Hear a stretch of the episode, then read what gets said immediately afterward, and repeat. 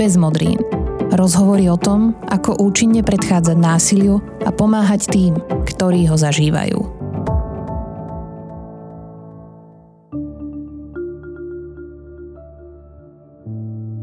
Ak sa v živote do niečoho až príliš ponoríme, hrozí, že sa v tom utopíme.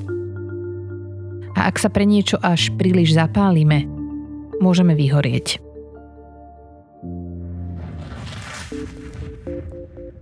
Duševné zdravie je minimálne tak dôležité ako to fyzické. Dnes už o tom hovoríme nahlas a bez hamby.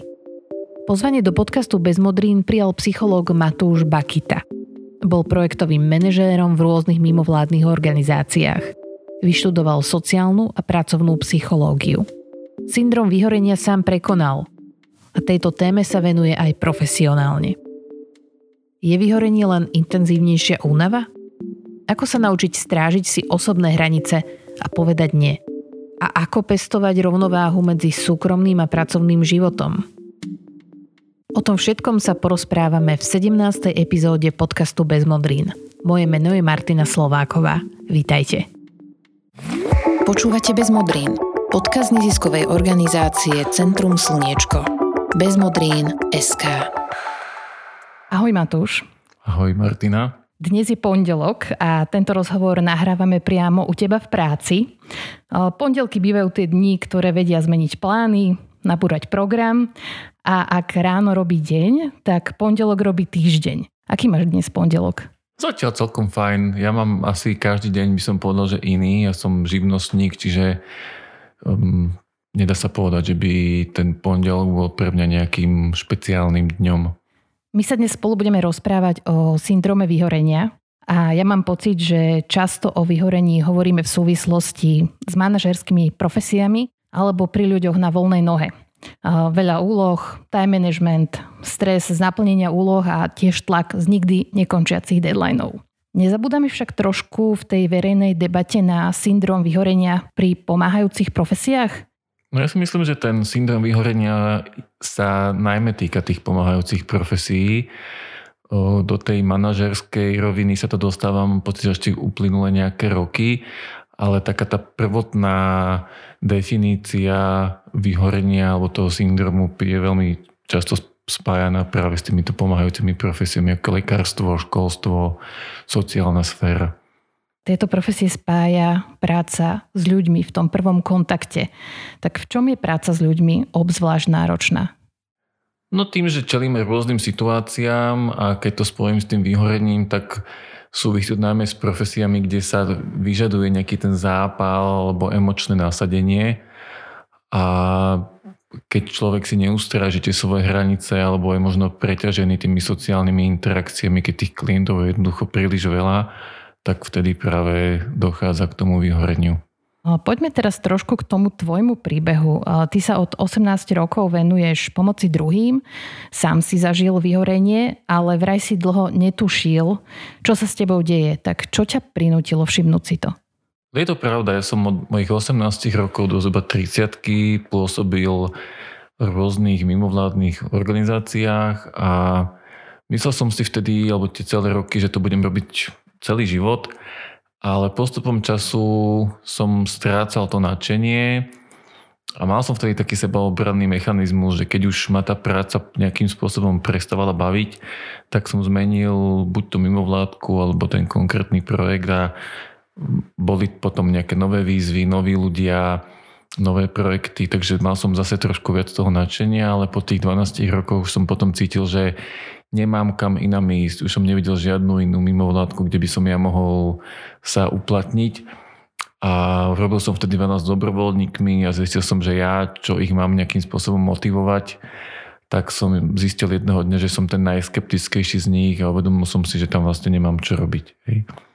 A ako rozpoznáme tú bežnú únavu od vyhorenia?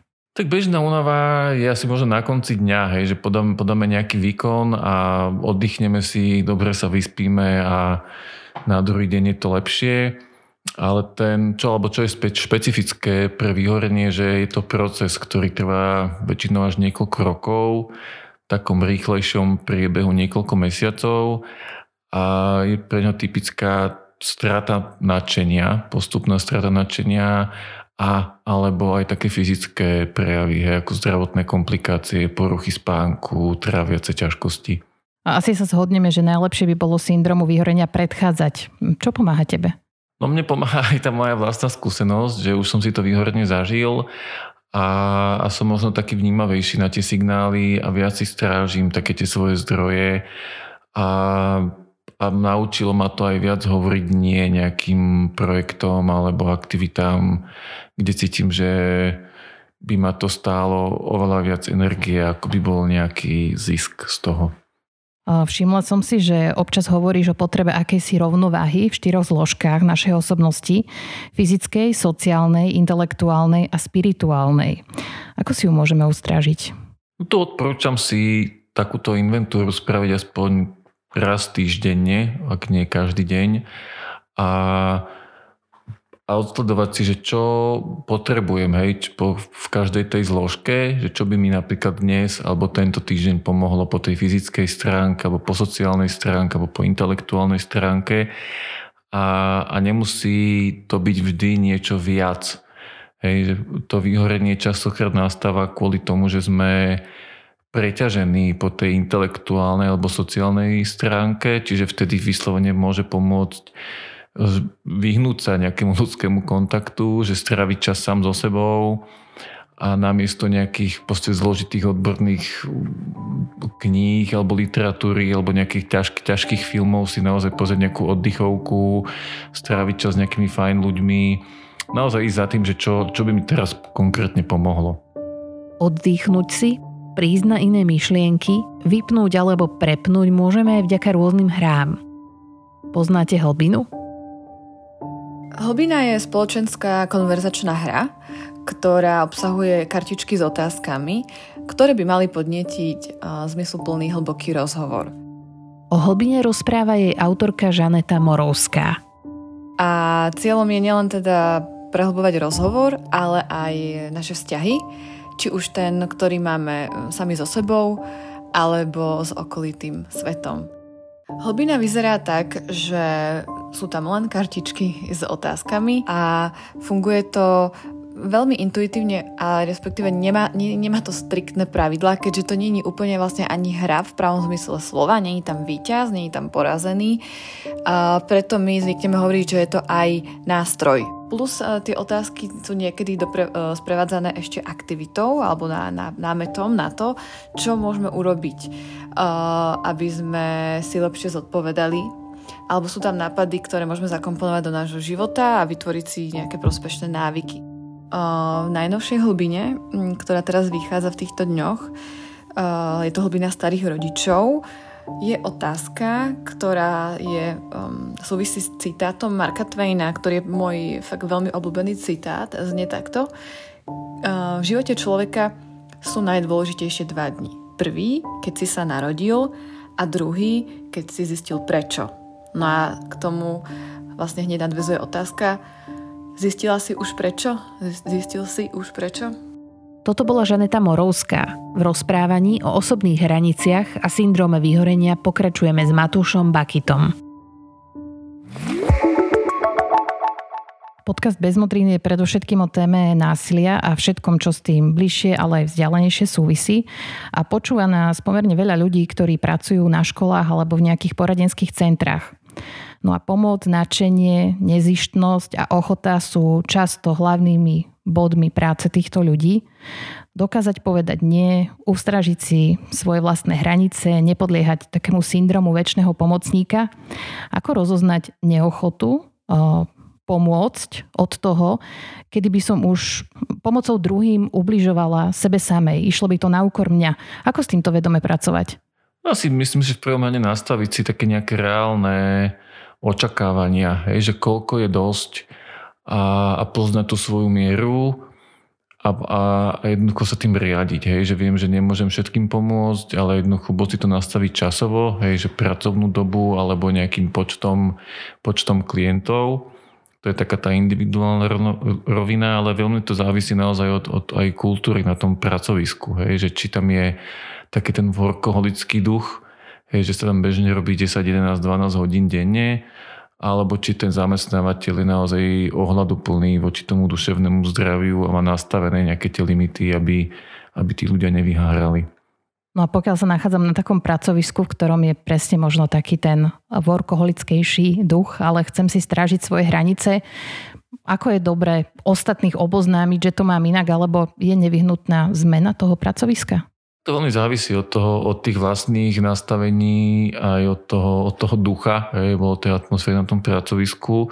Nie, neexistuje na to plne nejaký univerzálny recept, že častokrát tie workoholické pracoviská sú, môžu byť dobre platené, hej, že to je to, čo sa tam ako vyžaduje, ten, to veľké nasadenie ja sa ale potom častokrát stretám s klientami, s klientkami, ktoré sú práve vyčerpané z takéhoto nejakého dlho, dlhodobého násadenia. Ak, ak to trvá niekoľko mesiacov, tak je to plne ešte znesiteľné, ale ak je to naozaj človek v takomto prostredí, že roky, tak si myslím, že to je naozaj neudržateľné v takomto tempe dlhodobo fungovať.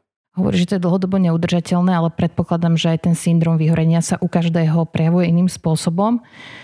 Takže dá sa predsa len fungovať dlhodobo pod takýmto tlakom bez toho, že si niečo zásadné všimnem. Skrátka vnímam to možno ako nejaký chronickú únavu, dlhodobý stav.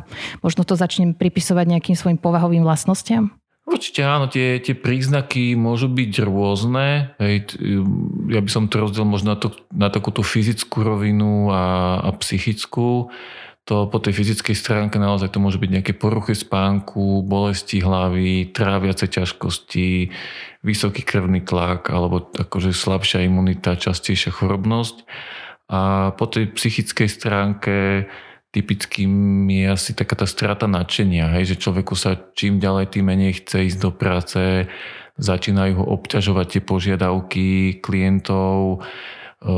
Typickým prejavom je taký ten sarkazmus, cynický humor, posmešky, alebo také ako keby, že devalvácia tých klientov, kolegyň, alebo povedz taká podráždenosť, mrzutosť už aj na Slovensku je dnes na rôznych pracoviskách, nemusia to byť len nejaké nadnárodné spoločnosti, sa začína udomacňovať sabatikál. Zároveň sú tu také možnosti, ako ľudia, ktorí už cítia, že sú v tých červených číslach, kontrolka im svieti, tak sa dajú na nejaký čas napríklad zaverieť do tmy. A z tvojej skúsenosti sú toto veci, ktoré spravia zásadnú zmenu, alebo možno sú to len také dočasné náplastie a oddelenie, oddelenie toho riešenia a zmeny?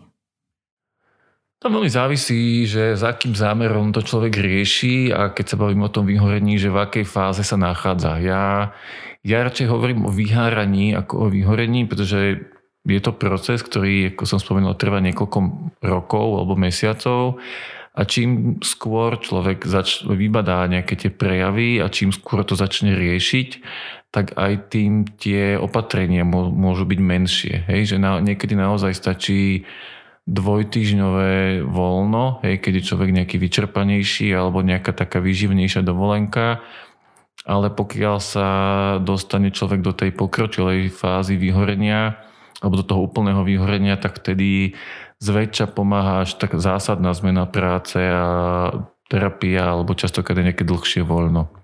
Zamýšľam sa ešte teraz nad tým jazykom, že na to, aby som vyhorela, tak musím pre niečo vzplanúť, musím pre niečo horieť. A dá sa, to horenie vnímam ako nejaké načenie, ten zápal pre nejakú vec, činnosť, miesto, človeka, čokoľvek. Dá sa bezpečne dlhodobo horieť?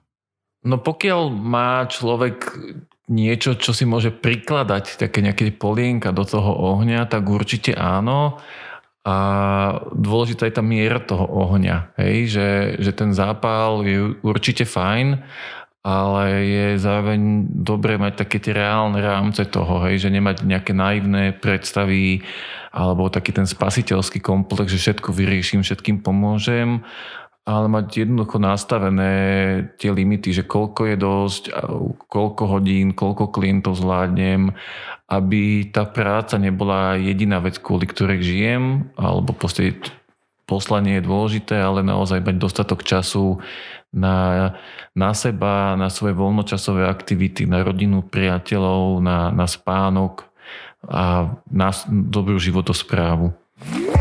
Ide to aj bez modrín. Na tele i na duši.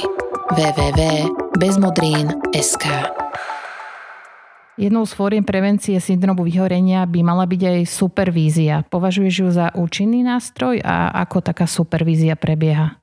Určite áno. Myslím si, že to môže pomôcť veľa ľuďom, ktorí sú napríklad noví na pracovisku, obzvlášť sa veľmi často teraz počas pandémie, že ľudia, ktorí nastúpili počas pandémie a nemali čas sa nejakým spôsobom tak oťukať, hej, a v rámci nejakých small zistiť, že čo je dosť, koľko je dosť, či robím dobre, či idem dobrým smerom a že mať niekoho, kto tomu človeku dokáže pomôcť, poradiť bez toho, že by to bolo nejakým spôsobom ohrozujúce pre toho človeka, že naozaj ten supervizor je niekto, k tomu chce pomôcť, poradiť, tak to môže byť veľmi nápomocné.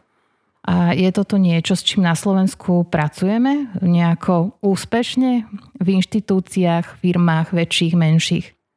No určite si myslím, že toto má veľké rezervy alebo veľký potenciál a um, mám pocit, že veľmi málo ľudí sa tomu zatiaľ nejakým spôsobom venuje alebo že to využíva alebo že veľ, veľmi málo inštitúcií to vôbec ponúka tým svojim ľuďom ako nejakú službu. A čo ma ešte zaujíma, že tak vôbec pandemická situácia priniesla aj takú verejnejšiu debatu vôbec o potrebe duševného zdravia a takisto aj ten syndrom vyhorenia mám pocit, že je niečo, čo sa stáva témou viac alebo menej a tým, čím viac sa o tom hovorí, tak možno viac ľudí sa s tým prizná alebo povie to verejne, že takýto problém majú. A takisto je to vlastne, možno niekedy sme mali pocit, že sa to týka len ľudí, ktorí dlhodobo sú v nejakej práci a neustrážia si ten balans, ale dnes často počujeme aj vlastne o študentoch alebo čoraz mladších ľuďoch. Tak mňa by zaujímalo, že ako môžeme pomôcť tým mladým ľuďom uh, znášať tie povinnosti. Jedna vec je, že prídu s nejakými úlohami a potom majú nejaké vlastné aktivity a záujmy, ktoré chcú rozvíjať, ale ako ich môžeme na to pripraviť, aby to zvládali zdravo a úspešne? To je veľká téma. Ja si myslím, že mnoho škôl už samých o sebe tiež veľmi tlačí na ten výkon, hej, že tie, tie deti toho majú fakt veľa už aj v tej škole a potom ešte si chystať nejaké projekty a domáce úlohy, čiže aj tam už im chýba ako keby ten čas na oddych.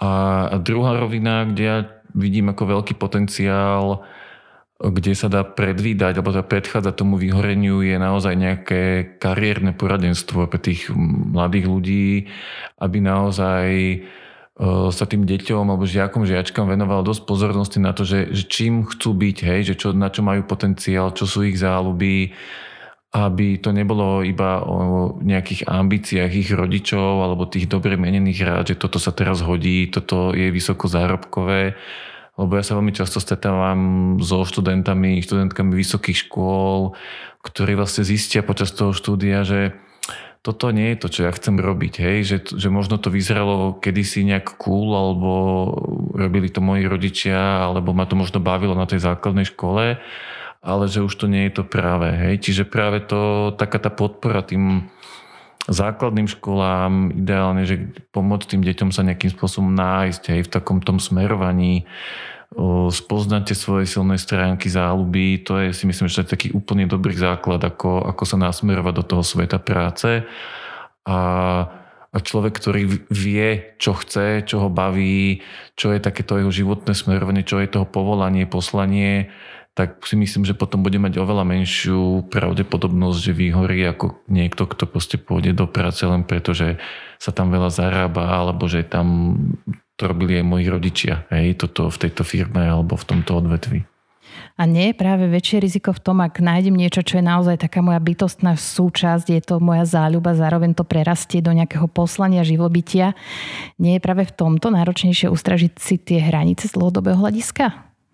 Ehm, to je to možné a tam by som zase povedal, že nemalo by to byť ako keby jediný taký pilier nášho života. Hej? Že ideálne, keď tá práca je aj zábavou, ale naozaj mať aj iné koničky, záľuby a taký ten možno naivný alebo sci-fi model, že naozaj mať tých 8 hodín na prácu, 8 hodín na spánok a 8 hodín na nejaké také tie voľnočasové aktivity ja sa teda skôr žiaľ stretávam s ľuďmi, ktorí fakt makajú tých 11-12 hodín denne a na, na tie ostatné nejaké starostlivosť vôbec o seba už im dostáva veľmi málo času. Aj keď ich tá práca možno baví, ale tá proste fyzika jednoducho nepustí, že to, to telo sa opotrebuje za tie roky.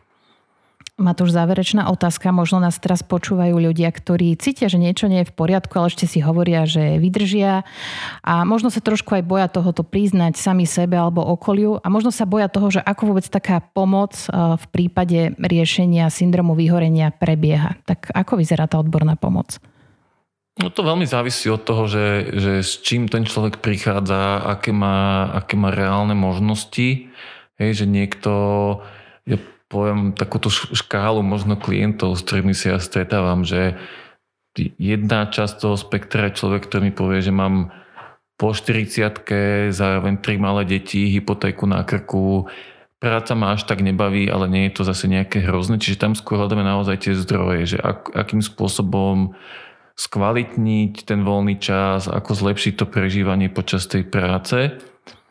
Alebo potom mám aj klientov, ktorí mi povedia, že viete čo, ja už mám rok napísanú výpoveď, že len to chcem nejakým spôsobom odkomunikovať v tej práci. To už je naozaj taká tá finálna, finál, finálne štádium toho vyhorenia, ale že čím skôr to človek zbadá, tak aj vtedy aj tá náprava býva lepšia. A veľmi často je to prirovnám nejakému bežnému ochoreniu alebo dajme tomu nejakej bolesti zuba, hej, že keď človeka zabolí zub, tak keď to začne riešiť vtedy a nečaká niekoľko mesiacov, že ešte to nie je až také zlé, tak v tých prvotných fázach aj, tá, aj to ošetrenie býva jednoduchšie, lacnejšie, menej komplikované. Čiže len keď si možno vybadám, že už niekoľko týždňov, mesiacov, že sa mi nechce ísť do tej práce, alebo zlý, zle spím, pobolíva ma hlava, že naozaj dôverovať aj tomu telu, že to je dobrý taký že signalizátor toho, že niečo nie je v poriadku.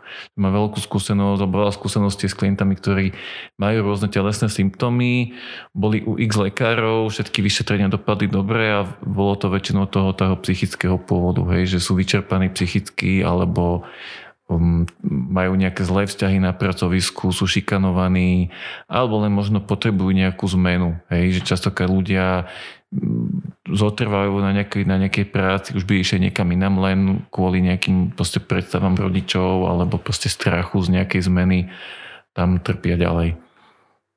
A ešte keď si dovolím takú podotázku poslednú, keď si spomenul toho zubára, rozumiem tej analógii, ale tomu zubárovi mi pomáha tá preventívna prehliadka. A bavili sme sa o tom, že ako môžeme predísť e, syndromu vyhorenia, ale čo môže byť možno také cvičenie, taká tá analógia toho, tej preventívnej prehliadky, že bez ohľadu na to, aké sú moje záujmy, tak čo by si mohli ľudia odniesť z tohto rozhovoru, keď nás počúvajú? Tak jednak odporúčam, dá sa spraviť online test na, na vyhorenie, to sa dá veľmi ľahko vygoogliť alebo na stránke vyhorenie.sk a ďalšia pomocka môže byť mať nejakého blízkeho človeka, či už v práci alebo v súkromí, kto vám môže byť takou nejakým zrkadlom, hej, že kto komu dôverujete, s kým prípadne spravíte takú dohodu, že keď na mne vybadáš, že niečo so mnou nie je v poriadku, alebo vám len alebo dostávate feedback, že nejak vyzeráš unavenie alebo nejaký si podráždený, tak to môže byť tiež taká do, dobrá kontrolka, že niečo sa proste deje. Alebo len sám na sebe badať, že aha, už to nie je to úplne to práve, už ma tá práca až tak nebaví a že, že len skúmať je, že, že čo za tým je, že čo sú tie príčiny, hej, že čo, že čo spôsobuje to vyháranie a zamerať sa na to, že čo s tým môžem urobiť, hej, čo je v mojich silách a, a čo mi v tom môže pomôcť, hej, že ako, akým spôsobom akú protiváhu tomu môžem dať, hej, že nejaké, nájsť si nejaký aktívnejší koníček, osloviť tú tému s nadriadeným v práci, a, a hľadať naozaj nejaké riešenia, že ne, určite čo neodporúčam hovoriť že ešte to nie je také zlé, hej, lebo toto keď si človek hovorí niekoľko mesiacov, tak väčšinou už to je potom dosť zlé. Toto bol Matúš Bakita. Ďakujem pekne za rozhovor. Ďakujem pekne za pozvanie.